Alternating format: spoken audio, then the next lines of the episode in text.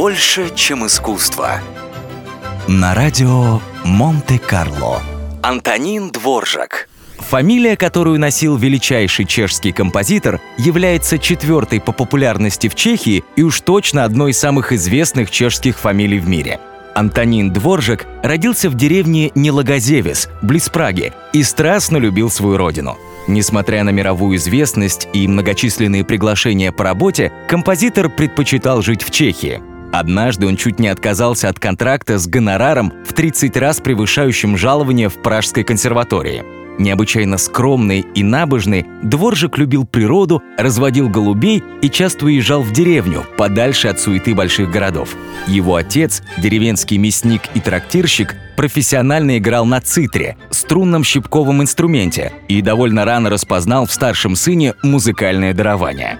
Уже в 6 лет Антонин начал посещать музыкальную школу, обучился игре на фортепиано и органе, а затем стал виртуозным исполнителем на скрипке и альте.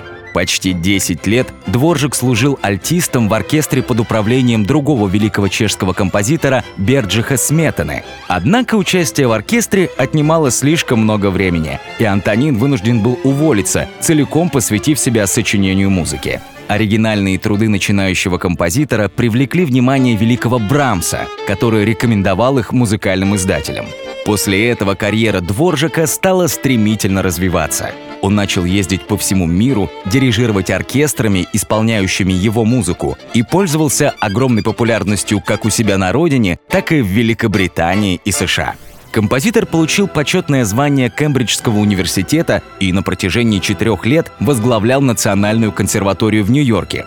Отрывок из его самой известной «Девятой симфонии из Нового Света» в 1945 году стал официальным гимном штата Айова.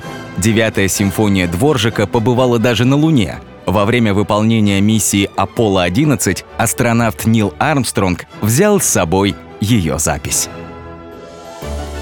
Больше, чем искусство. На радио Монте-Карло.